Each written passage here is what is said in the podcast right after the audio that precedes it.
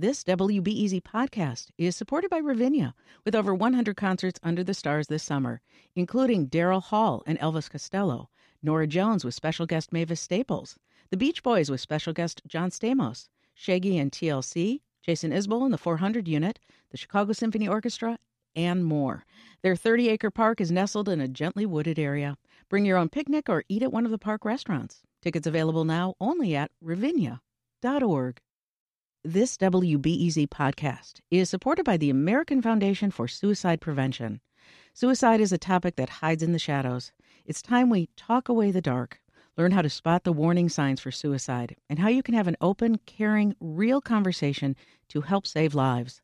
Visit the American Foundation for Suicide Prevention to watch the new short film and learn more at afsp.org slash talkawaythedark. Hi, I'm Jen White, and this is your Sunday Reset. Firecrackers are popping and lions are dancing this weekend as Asian communities across Chicagoland ring in the Year of the Rat with parades and events across the city. Well, we want to prepare you for the festivities in the coming weeks, so today we're talking about the history of Chicago's Chinese food scene. Now, joining me are the co hosts of the podcast Chewing, Louisa Chu of the Chicago Tribune, and WBEZ's Monica Eng. Welcome, guys. Thanks, Jen. Thank you, Welcome Jen. almost- Gong hei fat choi to you. or gong and- chi fat cai. Yeah. In I mean, translation. uh, basically, make a lot of money, but also Happy New Year. okay. Essentially, Happy New Year greeting. I, I will. I will take that. Thank you. Right back at you.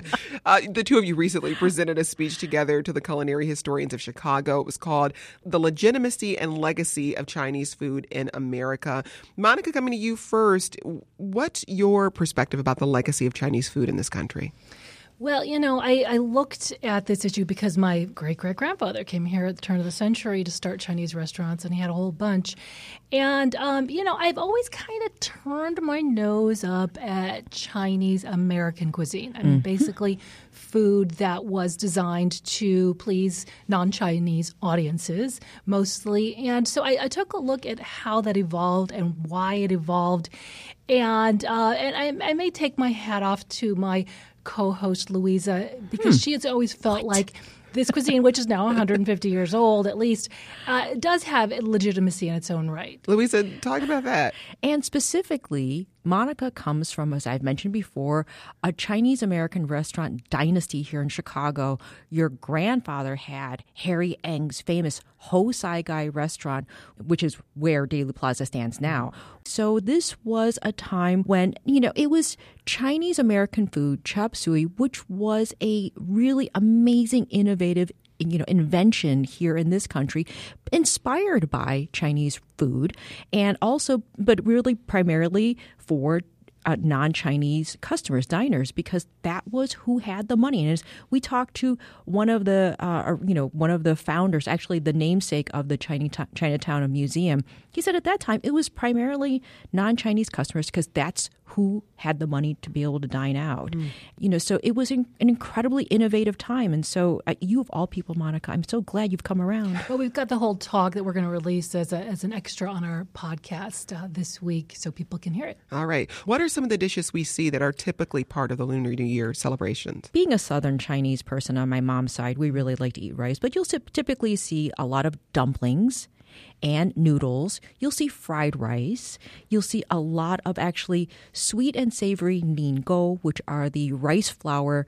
They come in different forms, like either cakes or dumplings, or you'll see little stuffed sweet balls in soup coming up. And so there's a lot of different really traditional dishes you just see coming up in the next couple of weeks as we celebrate too. And spring rolls, aka egg rolls too. Well, spring rolls are a lot more delicate, and that's kind of where the whole egg roll, the big chubby uh, egg roll that you see in the United States, came from. But in spring, it's the Spring Festival. You know, New Year's is also called Spring Festival, and you eat these sort of delicate spring rolls, which can be baked or even steamed, but also a whole fish because you also can mean surplus, and you just eat the middle of the whole fish, keep the head and the tail on for luck. A whole chicken, again, the the wholeness of bringing the family together at the New Year. Oranges and tangerines that I've brought you here today. That's a beautiful little little tangerine there. They look like gold, and uh, you want to have prosperity. Also, yeah, the, with the dumplings, you can have meat filled, but also on the fifteenth day, you have these uh, these rice flour dumplings with black sesame seed paste mm. inside that you have in like a warm soup. Lisa, talk a little bit more about the Lunar New Year and how it's celebrated. Not just the food part of it, but mm-hmm. what other celebrations look like. Well, certainly there's always been the long tradition of the big parades, the lion dance, the fireworks shows. And one of the amazing things is that we used to just have the one. And even though it's Lunar New Year, it is really very widely celebrated among the Chinese community. So you'd see these big celebrations in the historic Chinatown area on the south side of Chicago. Now, though, it's really become incorporated across the city, also on Argyle, which is ethnically Chinese, predominantly Vietnamese. But then also, then you'll see celebrations at the Cultural Center, at the Art Institute, and very importantly, at the outlet mall out in the suburbs in Rosemont because shopping is also a big part of getting together with your family and then really celebrating and buying new clothes too. Well, speaking of uh, the Vietnamese community, um, I, I, should say that Chinese aren't the only people who celebrate the Lunar mm-hmm. New Year. Korean Americans, Vietnamese Americans, and the Vietnamese will eat um, banh tet, which is a uh, like a rice cake with stuff inside, and the uh, Korean Americans will eat tteokguk, which are these sort of rice cake uh, coins that are in a soup. Mm-hmm. And you always you get together with family, you kowtow to your elders to show them respect, and then they uh, often will hand you a little money. If people maybe haven't celebrated mm-hmm. before mm-hmm. and, and want to get a taste of some of the tradition, where do you suggest they go around town? I say check out the Chinatown Museum. They actually have a celebration that includes uh, some lessons and some treats. And um, I think the tickets are available at a discounted price um, ahead of time. And so definitely check that out. There's actually an annual dumpling making class at mm. Hing Kee Restaurant in the Chinatown Square Mall. It's a restaurant that's been around for uh, regional Southern style Chinese food. And um, but they also do excellent uh, soup dumplings. Mm. They yeah they do. And actually, that is um, also a different kind of dumpling. Not they won't be doing those kinds of dumplings, a little more challenging. But yeah, so there's terrific lessons that can be learned through food, not only at restaurants, but some of the museums too right here on Navy Pier on uh, Saturday, there's going to be a big um, Lunar New Year celebration right in uh, Festival Hall at the end of the pier. Mm-hmm. Well, I want to turn a little bit back to the Chinese food scene here in Chicago and, and just hear, you know, how it's changed over the decades. Monica, I'll come to you first.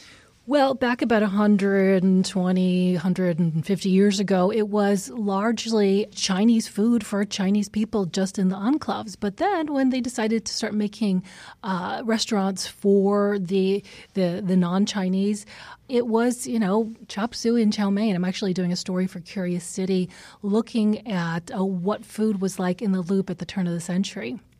Were there specific challenges uh, people faced in, in trying to open there restaurants? Were, there were huge challenges. I mean, simply even getting employees because of the Chinese Exclusion Act, which only allowed merchants diplomats and students into the country, they had a really hard time getting anyone um, to be able to work here. But once they opened up that category of merchants to include restaurateurs, suddenly mm-hmm. everybody was like, guess what? I'm a restaurateur and I've got a really nice restaurant. So you saw these beautiful restaurants like King Joy Lo opening up at the turn of the century with sort of like ivory inlaid tables and three stories.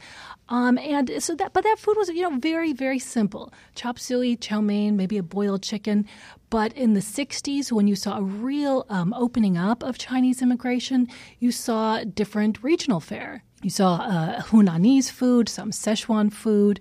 And then when there was even a greater opening up in the 80s, you started seeing more regional food. And, and Louisa's really been covering like the, even the, the, greater expanse of regional food. Yeah. Talk about that, Louisa. And so now what you're seeing is an influx of regional Chinese food that is really geared more for Chinese diners. Right. And, and, in fact, I just had a story in the Tribune uh, online yesterday, in print today, about how the oldest restaurant in Chinatown, Won Kow, which closed a couple of years ago, which is supposedly to, Al Capone used to go there. They say right. He supposedly had a preferred table that overlooked Wentworth Avenue. him and his henchmen, but now restaurateur and chef Tony Hu, who's best known for the Lao Szechuan restaurants, is opening a high-end hot pot restaurant called Xiaolongkan. Mm.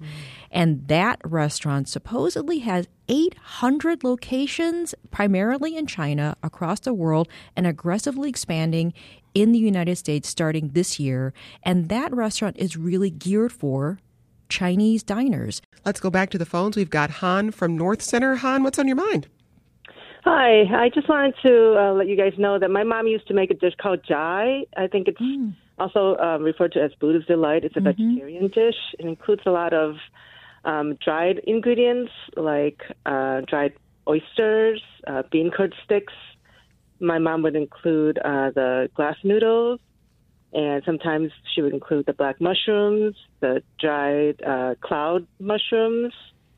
So a lot of dried ingredients goes into that dish, and I also miss um, her braised duck. It's very mm. similar to chew chew chew duck.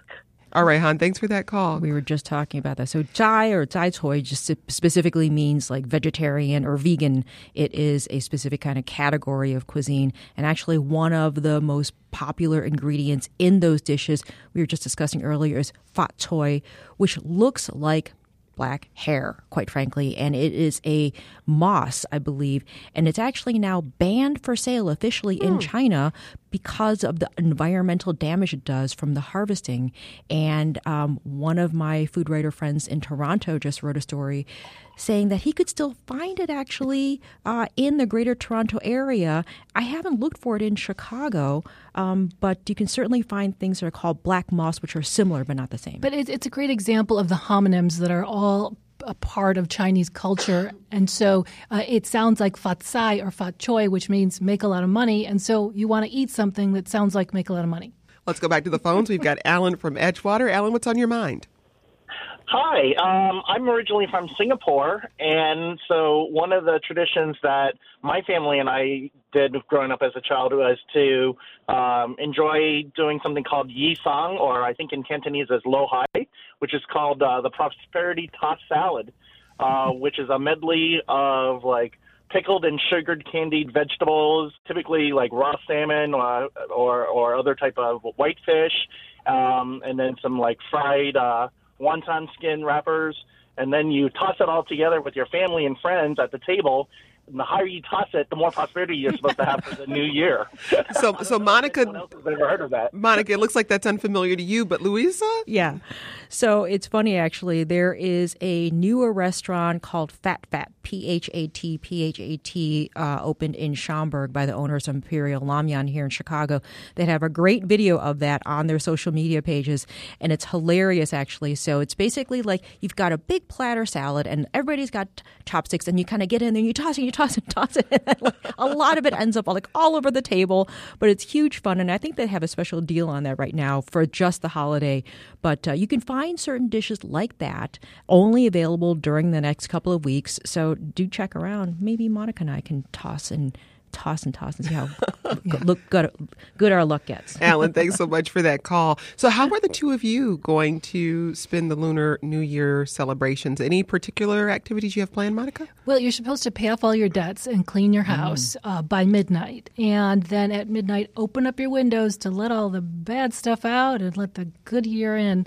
So, I'll be doing some of that. what about you, Louisa? Eating. I'm going to be getting takeout and lots of it, especially dumplings.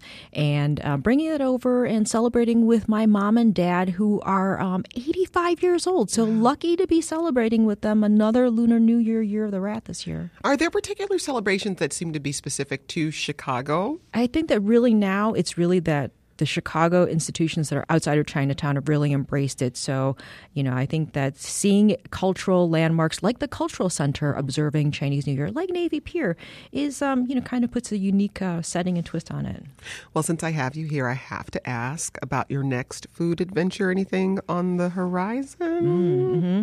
So, I'm checking out a series of new restaurants that are opening here in Chicago. Here's what's interesting now a trend coming up. Chinese American restaurants that are being opened by non Chinese people, as well as Chinese people who have been raised here. And so that's becoming now a huge trend. So I'm going to be um, scoping those out for some stories, maybe reviews at the Tribune coming up soon. Monica, culinary news you're keeping your eye on? Oh, I'm knee deep in 20 uh, turn of the century Chicago restaurants, uh, lamb's tongue, pickled herring, turtle soup, and um, and celery as a as a prestigious dish in itself.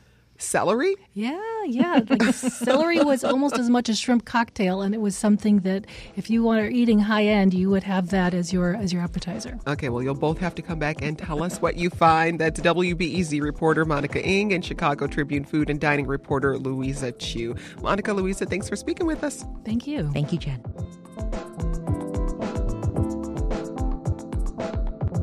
And that's your Sunday reset. If we've made you hungry, head out to any number of the Lunar New Year celebrations happening today and for the next several weeks in and around Chicago. I'm Jen White. Thanks for listening. Have a great rest of your weekend, and let's talk again soon.